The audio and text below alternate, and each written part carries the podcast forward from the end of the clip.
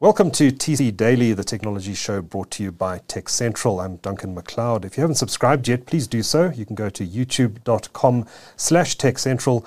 And while, you're doing that, why not subscribe to Tech Central's daily newsletter?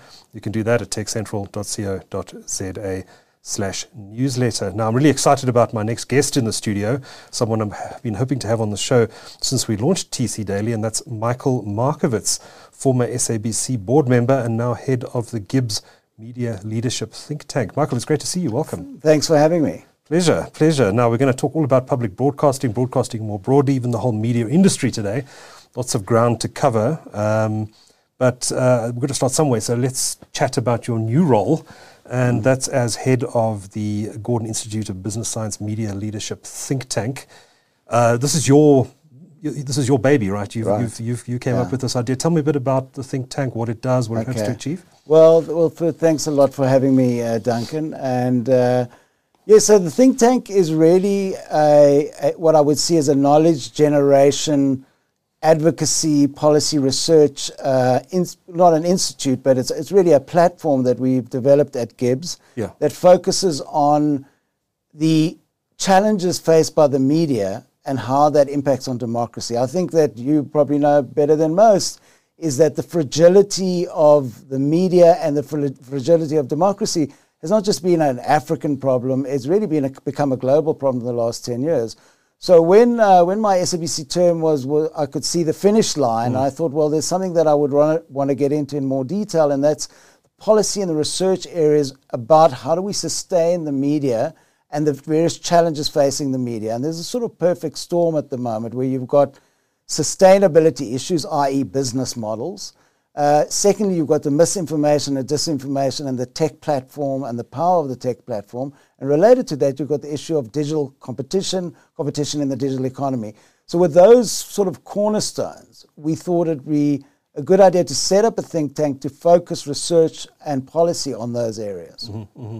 So, what are you hoping to achieve with this think tank? What, what, what do you count as successes? Um, I would count as successes the ability to generate policy and research that has some, some influence, uh, potentially on all the different stakeholders, that would be government, civil society. Um, and I think that, you know, you have to look around the world. There's a huge, uh, uh, um, disproportionate think tank uh, world out there in, in, in the global north, so to speak, in mm. the northern hemisphere, where it's seen as a, a normal thing to do it, for, for different areas of policy.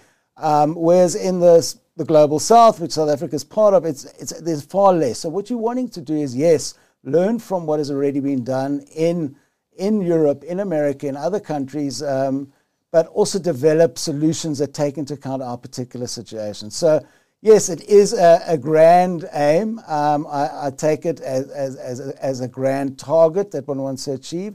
But I think it's a needed, it's a needed uh, um, plan because we, there's a dearth of, of, of African generated policy and research solutions for the media for the media industry. When I say media, Duncan, just let me clarify, I, I do include tech policy as well because okay. there's there's an overlap They've there converged. between yeah, yeah. yeah, exactly. So it's not just the media as one knows it in terms of uh, content and, and, and, and, and, and print, but obviously once look at the, the tech platforms and social media as well. And is the idea ultimately as well to influence government policy around some of these issues?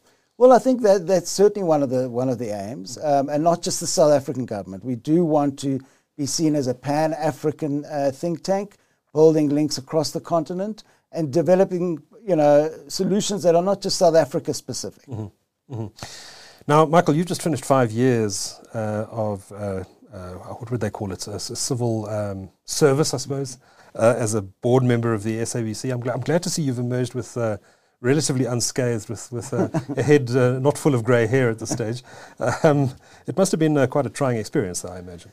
Well, you know, Duncan, in 2017, um, I put up my hand. Okay, so metaphorically speaking, when the SABC was was in a crisis, which a lot of us tend to forget, forget how bad it was. Yeah, we would uh, just come out of the period of Hlaudi Motsoeneng. I exactly. think many people forget that name, but the SABC had been run into the ground uh, as a new board, you were you were inheriting a mess. Yeah, we, we inherited a mess, but even before that, what, what we almost had a Zondo commission before the Zondo commission, because what a lot of people don't remember is it got so bad that Parliament had an inquiry mm-hmm. and actually dissolved the SABC board that, that was running the show uh, during Hlaudi's time, and they basically made a number of recommendations which you know they said the next board had to had to uh, take up. But when we were appointed, and I, and I, and I thought, you know, look, now now's a time, you know, for public service. Let me let me give my time. I'd, you know, I'd spent a lot of time in the industry, in the public sector. I've been at the regulator. I'd been at Prime Media. And I thought, let me see if I can add some value to, to the SABC board. So I stood when I had to go through a public uh, interview and appointment process. And, and I was impo- appointed in, in October 2017 with uh, 11 others. Um, and we inherited a beleaguered, mistrusted, um, and nearly insolvent uh, public institution that had become part of the kleptocratic state, state capture mm-hmm. project mm. under former President Zuma. So, you know, it's media, as you know, survives on trust. Yeah. And rebuilding trust was really a very important, uh, an important job. But we were very lucky because on the day of our appointment, and I think it was a serendipitous moment, is the Gauteng High Court came out with a judgment in SOS versus Minister of Communications, which said quite clearly that the minister was precluded from being involved with the board and that the board was exclusively in charge of the SABC. I'm paraphrasing. Mm-hmm. So, with that judgment in mind, the board took office knowing that it had those independent powers. It had the independent powers to appoint an executive team, um, and that without the involvement of the executive arm of government. And I think that also clarified government's role. They then understood what their role was, and I think that was a very important Helped. start. Mm-hmm. Helped a lot. Now, I must ask you this question. You, uh, we've spoken over many years about the role of public broadcasting, and I think we've we've had some robust debates about about the value of a public broadcaster. Are you more bullish or less bullish now than when you started about the role and importance of public broadcasting in the context of the South, South African landscape? I'm bullish about the need. I'm not bullish about the sustainability. Okay, okay. so I, on the need side, I believe that public media is a public good. What is a public good is something that not, is not easily replaceable. So you have to ask yourself the question if there was no SABC, who would do vernacular broadcasting? Who would do the different types of local content that we do on radio? And I still say we, so let me just excuse that because five years sure. is a hard habit to, to, to, to shake. But the SABC really has a role that is not easily replicable by the private sector. Right. So that's your starting point, you know. And then the second thing is is that there's actually been a lot of studies um, around the world about the link between a well-funded, independently run public broadcaster or public media, as people now like to call it, and the democratic health of a society. So there's that link. Uh, that has been firmly established where public broadcasting is funded properly and run properly, there's a correlation, and I know correla- correlation isn't causation, but a very strong correlation between a well funded public broadcaster and a strong democracy. So I'm bullish on the need. The sustainability is a separate issue. Yeah. I mean, something very clearly went wrong in the Zuma administration. The SABC was run into the ground. There was a crazy man running the, running the show. Um, now, that was obviously not the intention uh, of uh, you know the legislation and the, all the mm. regulations that are sit around the SABC. Yet it happened. Yeah. How how do we stop it from happening again? Yeah. Well, that, that's a very good question, Duncan, because what you've pointed to is it's not just about a board or a management. It's the ecosystem. It's about the policymaker, government. It's about Parliament, the oversight, and it's about the regulator and the public. So you need a lot of things to work, or you know, mm. reverse to go wrong, for the SABC to fail or succeed, as the case may be. And you could ask yourself the question well, why did the uh, Hlaudi Motsoeneng situation was it allowed to develop? It was a failure of the ecosystem. It was a failure by, by Parliament until the very end. And credit to Parliament where credit is due. 2016, 2017, they saw what was happening and they, and they decided to, to form an, uh, an ad hoc committee to mm. investigate. Uh, and, and, as I said, that led, led to the dissolution of the board. But there was a failure in really in, in during that time to take seriously what was going wrong. And I think the failure was also on, on, on the government side, is as we now know, the minister that was, was primarily running the SABC then uh, was uh, um, you know, identified by Chief Justice Zondo as one of the implicated people uh, in terms of, of you know, allegedly being captured by, by the Guptas. We're talking about Faith Muthambi. Faith Muthambi. And, uh, you know, she was also involved in, in, in the unlawful removal of board members and the unlawful involvement as that court judgment found. In fact, it was her behavior uh, to the SABC that motivated civil society to litigate against uh, uh, the minister, that minister, and the SABC itself. Mm. So, in a lot of ways, you know, one can thank Faith Muthambi because it was her behavior and involvement, as I said, that led to the clarity being given by the courts. Mm-hmm. Uh, and I say thank in inverted commas, but it did lead to a very important judgment, which is looked at around the continent mm-hmm. with a lot of envy because most public broadcasters are seen as state broadcasters on the continent, yeah. where they're just simply seen as the mouthpiece of government.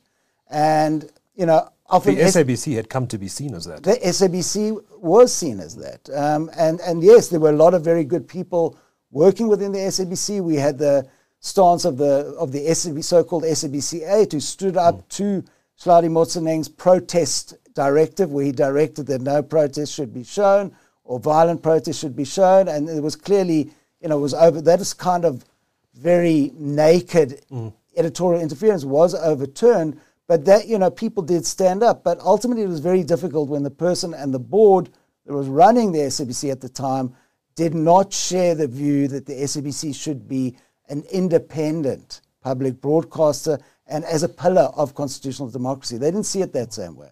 They saw it as an institution to be controlled either for narrow political ends or nefarious purposes. That court judgment that you referenced, has that done enough, or do we need to see legislative changes? Do we need to see other measures to strengthen the corporate governance and the oversight of the SABC? I'm just asking this, you, know, what, happens if we have another rogue president after Ramaphosa? What happens if we have a rogue communications minister who wants to, to come in there and appoint another Hlaudi Motsoeneng? Yeah. Have we got, are the, are the procedures, are the rules sufficient now after that court judgment? Does that court judgment give enough precedent to stop that from happening again, or is there a yeah. risk that it could happen again? I think there's always a risk that it could happen again. I think, you know, America thought its uh, institutions were, were, were, pretty strong, mm. and, and, look how close they came to really a, a, almost a coup. Yeah. So I don't think one can ever be totally relaxed or complacent about these things. But one would, what one would like to see is a lot of the elements of the judgment codified into legislation. And you know, the SABC has made substantive proposals to government about not only funding the, how the SABC should be funded in the future, but in terms of that governance, cl- clarifying those areas where the act is silent. Mm-hmm. So, yes, I do think it can be strengthened, but at the end of the day, I don't think any law is is is totally. Uh, uh, you know, is, is, is, is the guardrail foolproof, foolproof, mm. foolproof or bulletproof.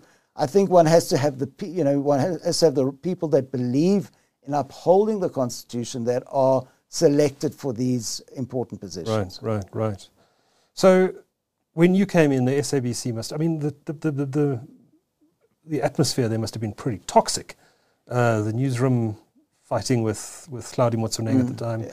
Um, the board, I mean, just explain, explain the role of a board member of the SABC. Is it is it different to the to a director of a JSE listed company? Uh, Are you more involved in running the day to day affairs of the business? No, I mean we are strictly not involved. Um, we board members are strictly not involved in the operational affairs of the SABC. Board mem- the board appoints the top 3 mm-hmm. the, the CEO, the CFO, and the COO, and there's normal quarterly oversight. But with a, a, a business and a company like the SABC, um, you end up having to meet a lot more than quarterly. A mm lot of issues come up uh, that require the board to meet, um, and you know, you know, COVID fast tracked a lot of digital uh, uh, services, so the board was able to meet quite quite easily um, over the pandemic. But you know, one of the key things was for the board was to rebuild public trust, which is not easy. Okay, you could just read what people thought about the SABC, even five years in, Duncan. Even though we the SABC covered two elections and got a sort of bill of health from civil society organizations talking about the 2019 and 2021 elections, mm-hmm. that the SABC covered those elections fairly. There was that, that had never happened before where civil society said we we totally happy with maybe back in the day in the uh, in the mid 90s. But since then, I think uh, SABC had lost its way. So I think the main thing was also to develop new editorial policies, and that was done in 2020. And those policies entrenched, in a way, the, the, the role of an editor in chief um, who was totally independent from the operation of the board and was protected by policy as well. Mm-hmm. So I think those were some of the sort of trust building mechanism the board tried to achieve um, in its in its time. Um, and I think that there were a number of other elements where the board had to take a stand on certain matters. Um, we had a very difficult uh, labour uh, process um, at the time, which, which people, most people are familiar with, which led to a lot of bitterly. Uh, the retrenchment program. Yeah, the retrenchment process, the Section 189 that process. That was ugly. It was mm. terrible. It, you know, very difficult position for for the board to be in. But um, if people, uh, uh, one of the things that you haven't mentioned is obviously the SABC survived that close to insolvency period yep. by getting a bailout, mm-hmm. um, which is a 3.2 billion rand bailout. And I often say that that bailout was the unfortunate price of state capture because it's one thing to take over a, a board and a, and, a, and a corporation like the SABC but when you find that there's no oxygen in the system, you, you, you, you can't remain permanently in ICU. Mm. So that bailout was necessary. But one of the conditions of the bailout was that the SABC had to address what was called the uh, a bloated workforce and a or the, comp- or the, or the compensation uh, element of, of, of, of, the, of the financials, which was seen as out of kilter. Mm. The, the board took a decision to do that uh, management then implemented. And it was a highly, as you know, very difficult, involving people, very painful, mm. um, very divisive. But the board took a view that it, w- it was something it had to do and that it was actually required by Treasury uh, mm. in the first place. Um, so that was difficult. It was very difficult. Have you left the SABC in, in good financial health, or do you think there's a risk of it needing another bailout down the line? Well, I cannot say we've left it in good financial health when it still made a, a, just over 200 million rand loss in the last financials. But when we took it over, it was on a 1.4 billion right. loss. So, on the one hand, you know, we, we, we've, we've reduced the losses. But at the same time, we also, like the rest of the media, went through COVID um, and the you know advertising revenues were badly hit. Um, SABC also, in you know, and this is on the SABC, underspent on content on television. Um, and so audiences dropped. Um, and that's being addressed now. And, you know, there's a long cycle to, to turn that around because it can be an 18 month uh, process. So the SABC is certainly not out of the woods financially. You know, one has to be absolutely clear about that. And that is why we've made these proposals to government, because if you look at it, the SABC, and I've done the research on this, is probably one of the most commercially dependent public broadcasters mm. on the globe. It's around 80% of its revenue comes from uh, from advertising. That's correct. Mm-hmm. You know, that's advertising and sponsorship. Right. And co- other commercial revenue. And, then, and you've got 16% from license fees and only 3% from government grants. And people talk about, oh, public f- money is being wasted. Yes, we are entrusted as a board, uh, uh, the board was entrusted to, to look after the SABC, which is a public entity and is under the PFMA. But, you know, the amount of, of, of, of ongoing government grants is only 3% of total revenue. And that is very unusual compared to other public broadcasters around the world. That is not sustainable because you cannot have something which is at the same time a public good, but is really subject to the vagaries of, of a highly competitive uh, industry and market forces.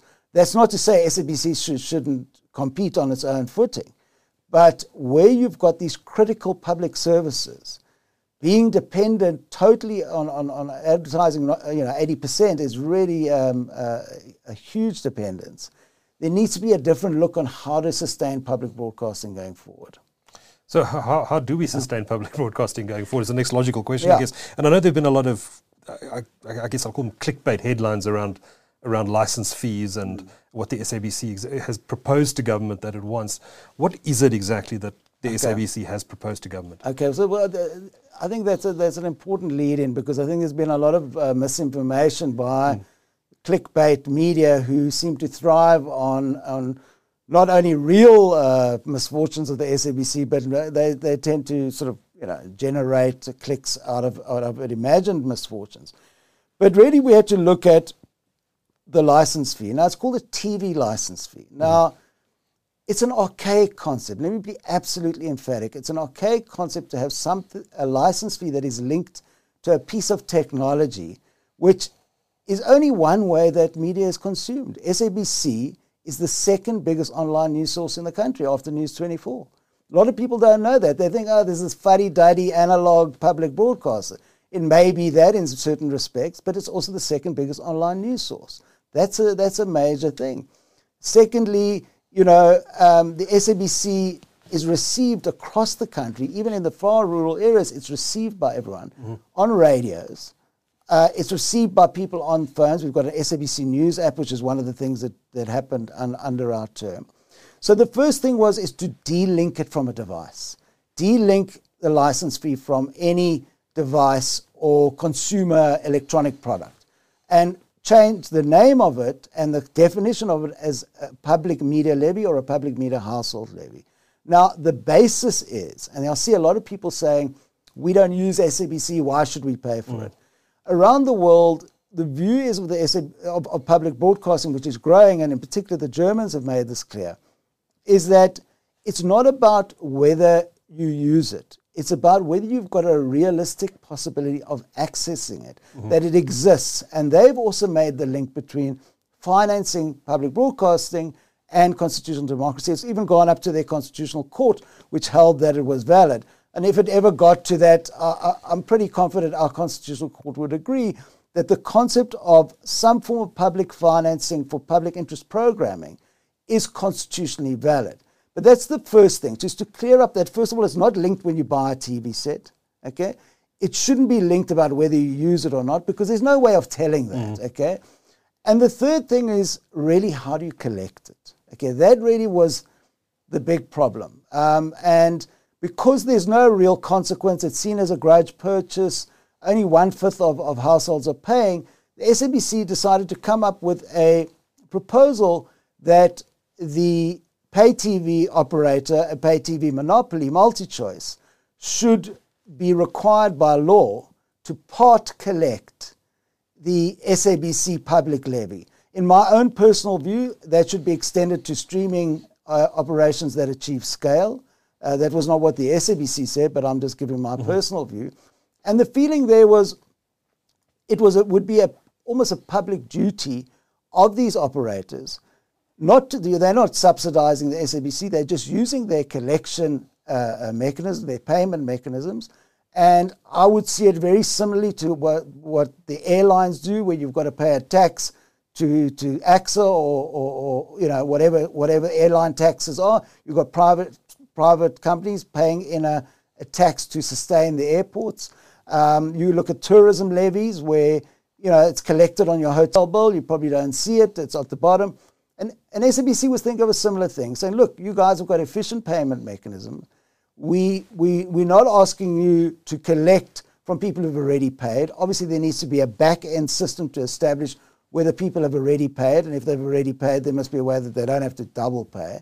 But to the extent that they haven't paid, they should be required by law to collect it. And I would imagine they could even be able to charge a collection fee for, for their troubles because one of the, the, the, complaints is, you know, why, why are you putting this extra burden on us? We've got so much else to worry about. Um, obviously, the reaction to that was not uh, positive uh, from MultiChoice, who, who said it would be, would be globally unprecedented. Um, they also called it mischievous and unfounded. And the last time I was called mischievous was probably 50 years ago. um, but, uh, you know, on the serious side, you know, and I, and, I, and I, know a lot of good people who work at MultiChoice. So obviously, this, is, this certainly isn't a personal thing, it's, it's really is a policy mm-hmm. issue. Um, is that MultiChoice had 30 years of no competition whatsoever. Um, it was granted an exclusive license during the, the mid 80s, uh, mid apartheid, to the strongest media companies in the country at that time. Um, it built a fantastic business, no question about it. But it had no competition, and that's also the fault. It's not the fault of MultiChoice per se; it's the fault of the regulator, fault of governments. But it grew into a situation where one could say it got used to monopoly profits. Now it's got some competition, sure, from from streamers like Netflix, from Amazon, etc. But I think that you know that's normal. That, that's that, and that shouldn't be seen as a reason why this obligation shouldn't be taken seriously. Let's discuss it. Let's debate it. Because if you look at what's happening in Europe, in Europe, European states are, are, are quite aggressive in requiring the streamers, and I know MultiChoice is not is also a streamer, but it's mostly a broadcaster.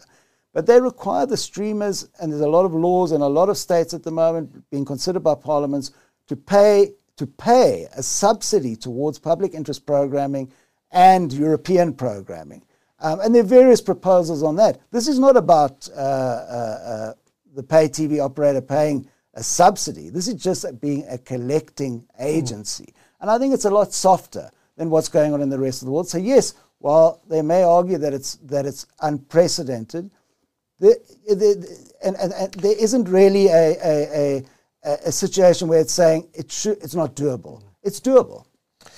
Is, this, is there still a role for a public broadcaster, though, in this changing environment? If I mean, just taking these arguments you've made now, isn't there an argument to be made if you believe there should be public service programming that instead of MultiChoice collecting the fees and eventually passing them through to the SABC, that, the multi, that MultiChoice develops that public service programming itself, and that yeah. Netflix develops that public service programming itself, and that the SABC, if it, if it, if it can't stand on its own two legs, be allowed to well, disappear? No, I mean, I think I dealt with that at the, at the outset as the concept of a public good. If you took away everything that the SABC does, and I think people tend to focus on the TV side. Right. You know, SABC is not just a TV operator, it's, it's, it's the biggest radio operator in the country, and most right. of those radio services are in vernacular languages. You know, I don't think your streaming companies and, uh, and, and MultiChoice are about to get into radio, or, you know, even the private sector radio, if you look at it, is predominantly in English. Mm.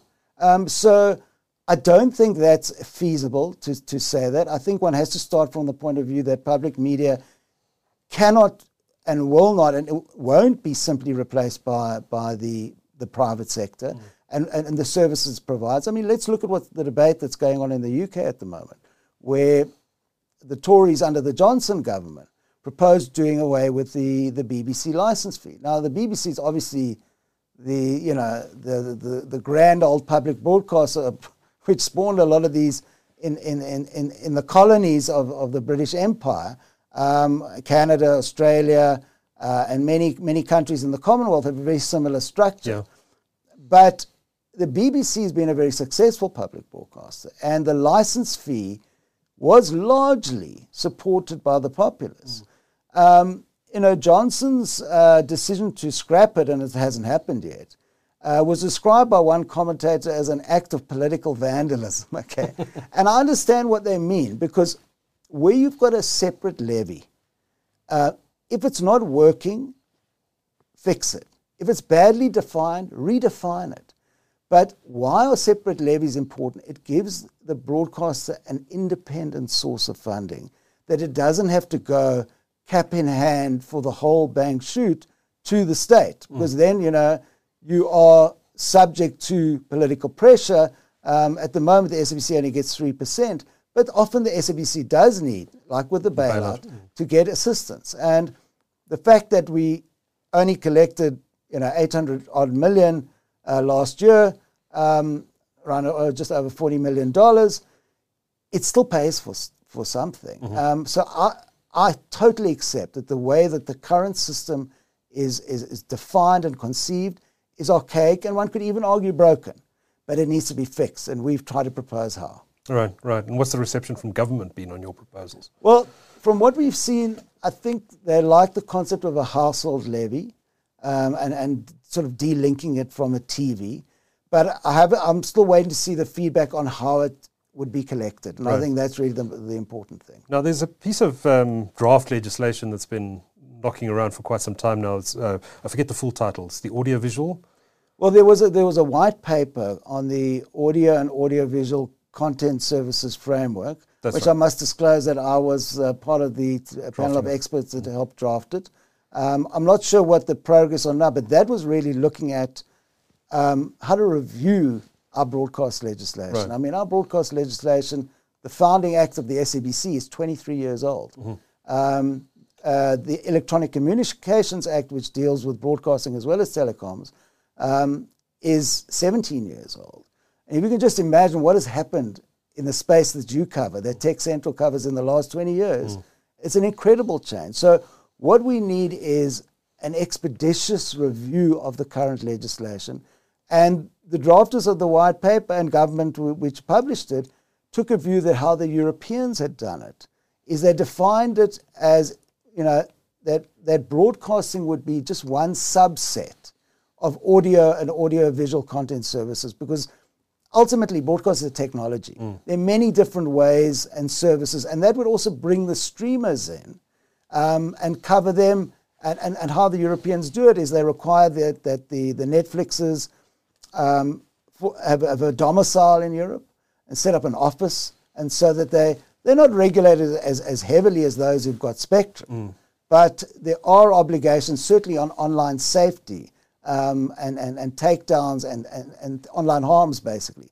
So I think we, South Africa urgently needs to review its legislation because it's one thing to say, you know, is the SABC viable? Uh, why can't uh, you achieve break even? Why are you having all these bailouts? Well, one bailout every 10 years because the last one was 10 years before that. I think that the problem is, is that that's all fair criticism. But then the policy framework needs to be enabling the SABC um, instead of SABC competing with one hand behind its back. So that, that legislation will then, if it turns becomes legislation, that's going to deal with the funding issues around the SABC. Yes, it's yes. All, all contained, contained in that white paper. One hopes so. Yeah. Um, there probably would need to be two different bills. One, an SABC bill, right. which would amend the Broadcasting Act. Another would be an Electronic Communication Act amendment bill, which would amend that part of the, the legislation that deals with broadcasting. Um, whether it comes in together, I'm, I'm not sure, and, I, and, I, and I'm sure we've, we, we, we're not there yet. Mm. But I think that the industry really welcomed it because it doesn't just affect the SABC, it affects the, the, the private sector as well and the community media sector. So I think it's urgent uh, that we have an ex- expeditious uh, review and amendment of the legislation. Am I right in thinking, though, the process seems to have stalled a bit? I, I, I can't say for sure, uh, Duncan. Uh, it's been a while since I checked w- exactly where it is. Uh, the last time I heard is that the department was taking had taken oral and written submissions on the on the white paper, mm-hmm. and I think they were now deciding the best course of action. Okay, so there does there's something happening. Something is happening. Okay. I wanted to ask you just in the broad terms about the South African broadcasting landscape. You've spoken about how MultiChoice had a monopoly and was able to build up a dominant position in pay television. Um, we, have got one one free, I think it's just one free uh, free to air competitor to the SABC in the form of ETV, which has built a number of uh, products around that over the years. But just looking at the way the market is structured, um, we've got the streamers coming in. We've it's got StarSat, which came in to compete with MultiChoice. I don't think has done particularly well providing competition in, in, that, in the satellite pay TV market. And we've got the SABC. Um, just looking at top down at the, the, way the market is structured, what do you think is working well and what, what needs to be fixed? And if there is stuff that needs to be fixed, how should it be fixed? Um, that's, a, that's a tough question. I think the, the first thing is what we've just been talking about is mm-hmm. that the policy framework needs to be fixed. Okay. I think that once your policy framework is fixed, then I'd be more, you know, inclined to, to say what you're saying is, you know, let the, let the games begin, let people compete uh, fairly on a, on, a, on a very well defined policy framework. But it's not really equitable. Um, and, and the SABC has identified a number of areas. It's not just legislation, Duncan. It's also ICASA regulations that have been a problem for the SABC. Mm. Um, in the one hand, there's obviously the well publicized uh, uh, must carry rules, and there's also the sports rights area. Um, and, you know, SABC felt that not only was the legislation outdated and needed to be changed, but regulations that had been passed, you know, 2008 um, and, and even earlier mm-hmm. on both must carry and, and, and must carry was 2008, sports broadcasting was, was a while earlier. Time had moved on. Um, and we, you know, one of the things that the board achieved was that ICASA did amend the must carry regulations to say that there needs to be commercial negotiations between MultiChoice, or didn't name MultiChoice, but subscription broadcasters and the public broadcaster for the public broadcasters' TV channels. I understand that those negotiations have already started, and I don't know where they are at, but that started and that's progress. On the sports rights issue, sports is, is a public mandate issue, and obviously the public broadcaster has to acquire rights to mm-hmm. cover uh, national sporting events. But it found when you talk about the market structure, the market structure in the sports rights area was absolutely skewed. Um, with with the you know the situation that sports rights bodies, and I'm I'm talking locally and sometimes internationally, would give all the rights. I will not give. MultiChoice would buy all the rights on all platforms, and even platforms that it, it doesn't use, and then SABC would be required to sublicense those rights from MultiChoice. Mm-hmm. It was in the sub-licensing of those rights where SABC started encountering problems.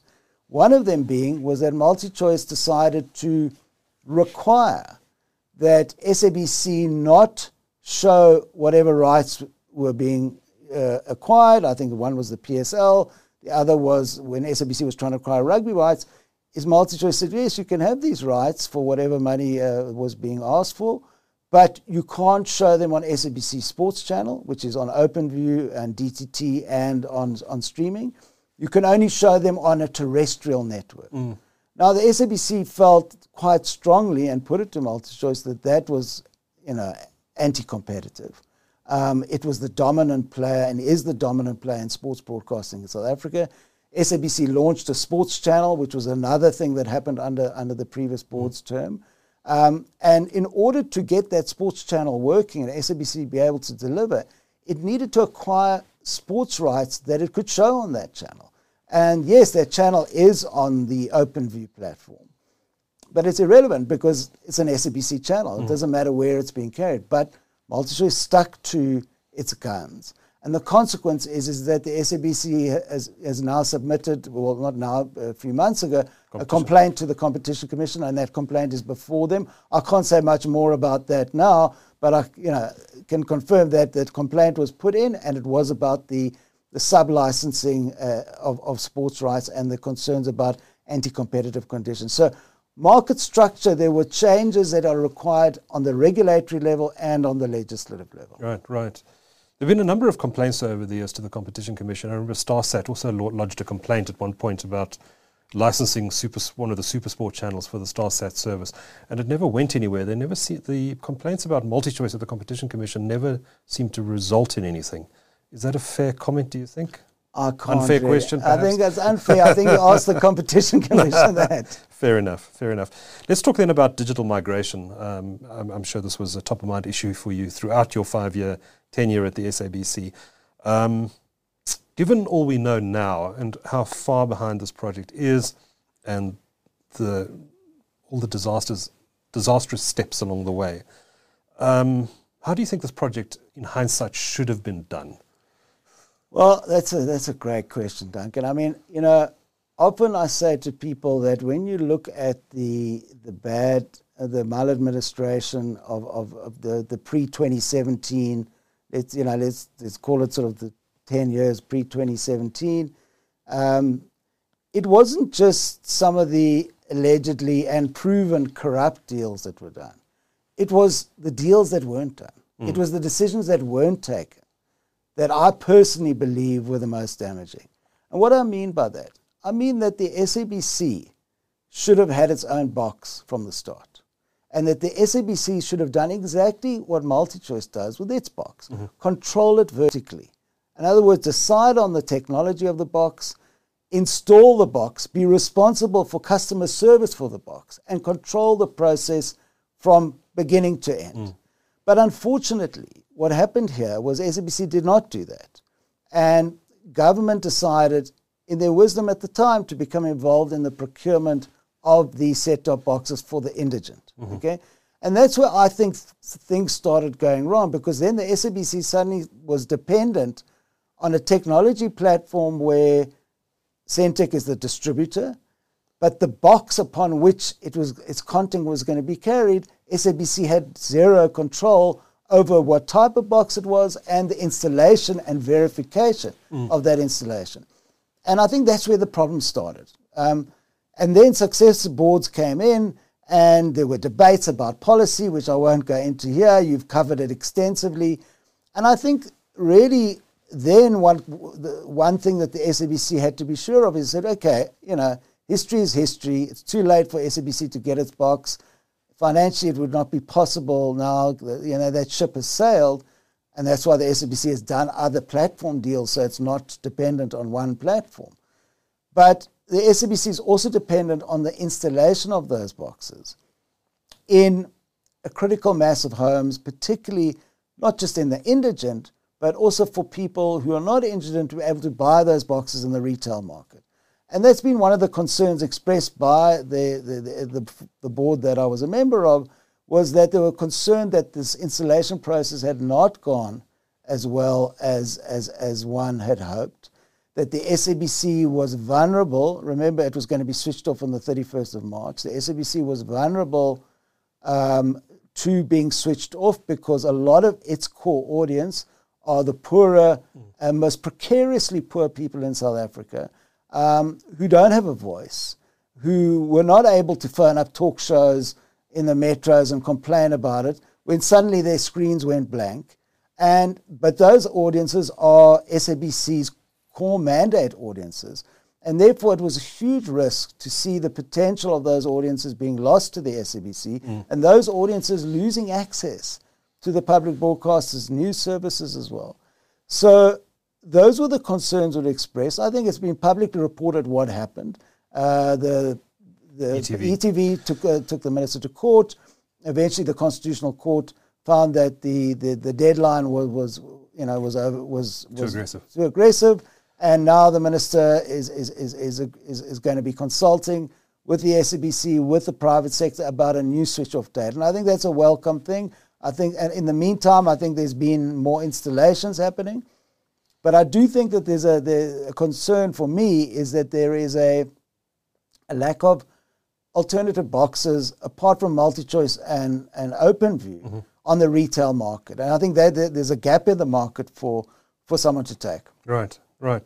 I mean, but looking back at this thing, I mean, there were so many vested interests. So at one point, I remember uh, Koos Bekker of Naspers and the Minister of Communications at the time Yunus Carrim having a public uh, falling out with each other. I think that was probably the low point in this whole mm. entire process. Um, but um, at the core of it, was this because politicians were trying to run the process, getting involved where they shouldn't have been in commercial decisions?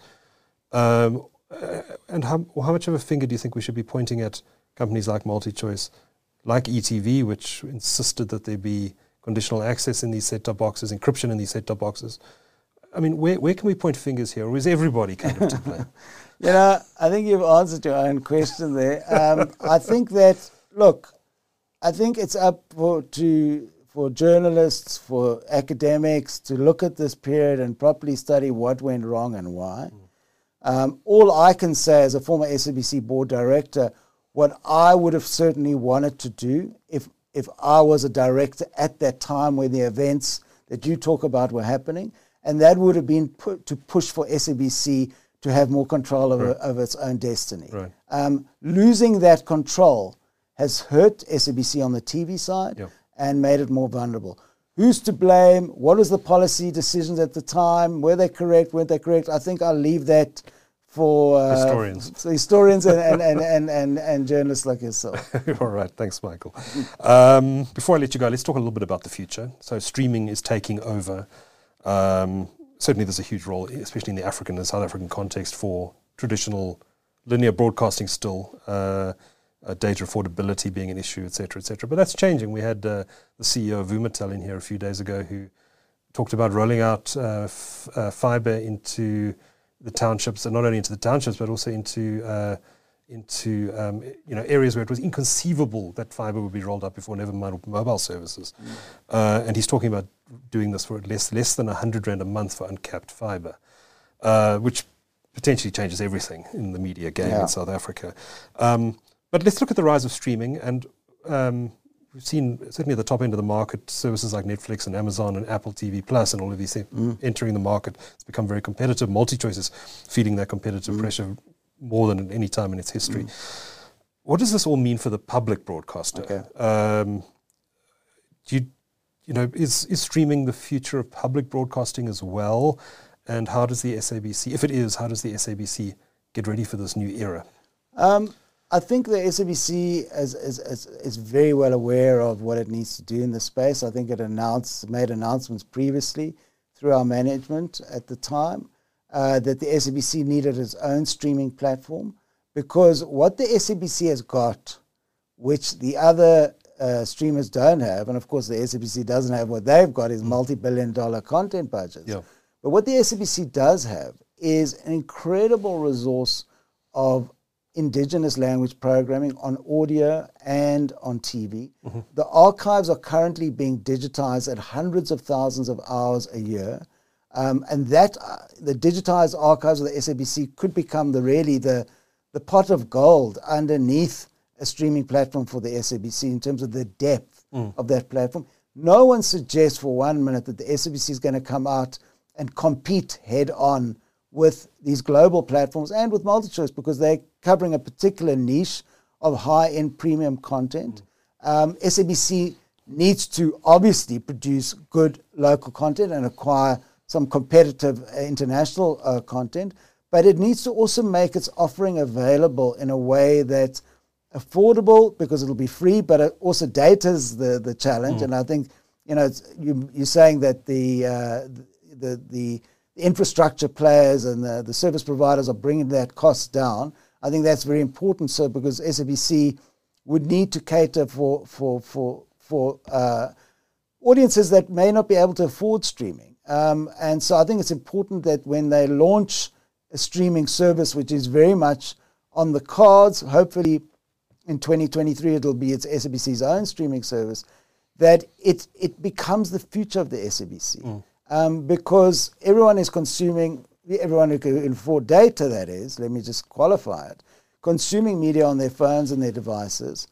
And SABC is very well aware of it, but, but unfortunately, and fortunately, uh, when SABC or anyone who's subject to the PFMA does a procurement of that size, yeah. it's obviously a much more time consuming process. But if there's a, there, when I say fortunately, we've had too many issues in the past where tech in the public sector has not led to good outcomes. Mm. There's been a lot of challenges, well reported in, in, in, on your site as well, on just big tech projects that have failed dismally in uh, municipalities and government departments, and we don't want to see that again. Mm-hmm. We want SABC to come out with a proper, properly procured um, platform that is best of breed and that can, you know, be attractive, mm um, and that the SABC is not seen as just old technology, old content. That it has new, fresh content that it's able to attract a, a younger South African viewer and listener to. Um, and I'm pretty confident if that platform can be launched in 2023, um, that that new journey can begin for the SABC and play a part, hopefully, in the sustainability of the public broadcaster. What, what are we looking at here? I mean, is it going to be something like the BBC's iPlayer, that level of sophistication? Um, look, all I can say without getting, I mean, the, the tender details were public yeah. in terms of the specs that people wanted, but that that's very similar to what the aim was. Mm-hmm. Um, it's not. It's not. You know, when the BBC iPlayer launched, it was like a, a hey wow moment for, for everyone. But now it's it's it's it's quite a common mm. uh, platform. Um, what what I like personally about the BBC iPlayer was that you had to put your your license fee number in to get access to all the content. So while it's not a subscription platform, it's saying, well, it recognized whether you'd done your public duty by paying the license fee. And I think when one's talking about others collecting the SABC's license fee. Mm. That is not to say the SABC is, is absolved from collecting it for itself. It must carry on. Mm-hmm. It's just to collect from those who haven't paid the SABC directly. Michael, we could talk all afternoon. There's so much to talk about in this uh, space, but we have to call it at some point. It's always great to chat to you. Let's get you back into the studio at some point and uh, talk all matters broadcasting and media. Michael Markovitz is head of the newly created GIBS Media Leadership Think Tank and until recently an SABC board director. Thanks for a great discussion. Thanks for having me.